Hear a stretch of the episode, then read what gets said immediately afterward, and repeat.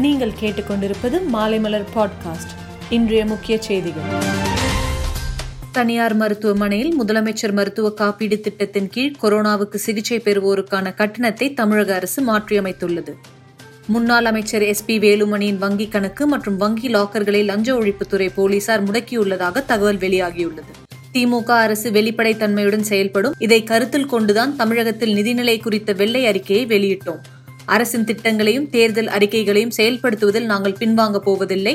பொதுவாக வரியை உயர்த்த வேண்டியதாக உள்ளது என்று தமிழக நிதியமைச்சர் பழனிவேல் தியாகராஜன் பத்திரிகையாளர்கள் சந்திப்பில் கூறினார். புதுவை சட்டசபையை கூட்டுவதற்கான ஏற்பாடுகள் செய்யப்பட்டு வருகின்றன. வருகிற இருபத்தி ஆறாம் தேதி சட்டசபையை கூட்டுவதற்கு முடிவு செய்து அதற்கான கோப்புகள் கவர்னருக்கு அனுப்பி வைக்கப்பட்டுள்ளது. ஆண்டின் முதல் கூட்டம் இது என்பதால் அன்றைய தினம் கவர்னர் உரை இடம்பெறும். அப்போது கவர்னர் தமிழிசை சவுந்தரராஜன் உரையாற்றுவார்.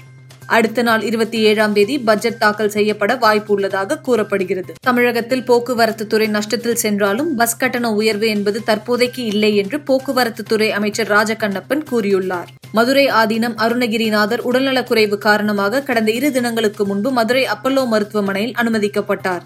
அவருக்கு சுவாச கோளாறு ஏற்பட்டதால் வென்டிலேட்டர் பொருத்தப்பட்டது.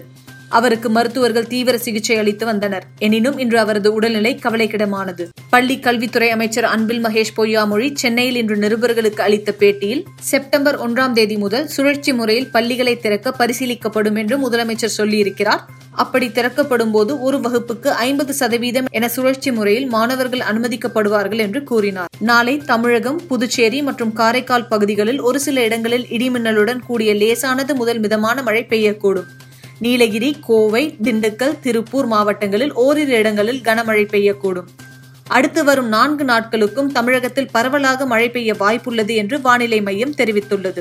உள்ளாட்சி தேர்தல் தொடர்பாக மாவட்ட நிர்வாகிகளுடன் அதிமுக ஒருங்கிணைப்பாளர் ஓ. பன்னீர்செல்வம் இணை ஒருங்கிணைப்பாளர் எடப்பாடி பழனிசாமி தலைமையில் சென்னையில் இரண்டாவது நாளாக இன்று ஆலோசனை நடைபெற்றது.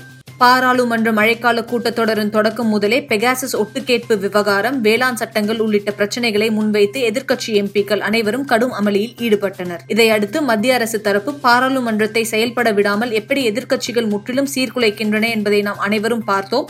எதிர்க்கட்சிகள் இப்போது முதலை கண்ணீர் வடிப்பதற்கு பதிலாக அவமானத்தை உணர்ந்து நாட்டு மக்களிடம் மன்னிப்பு கேட்க முன்வர வேண்டும் என்று தெரிவித்துள்ளது.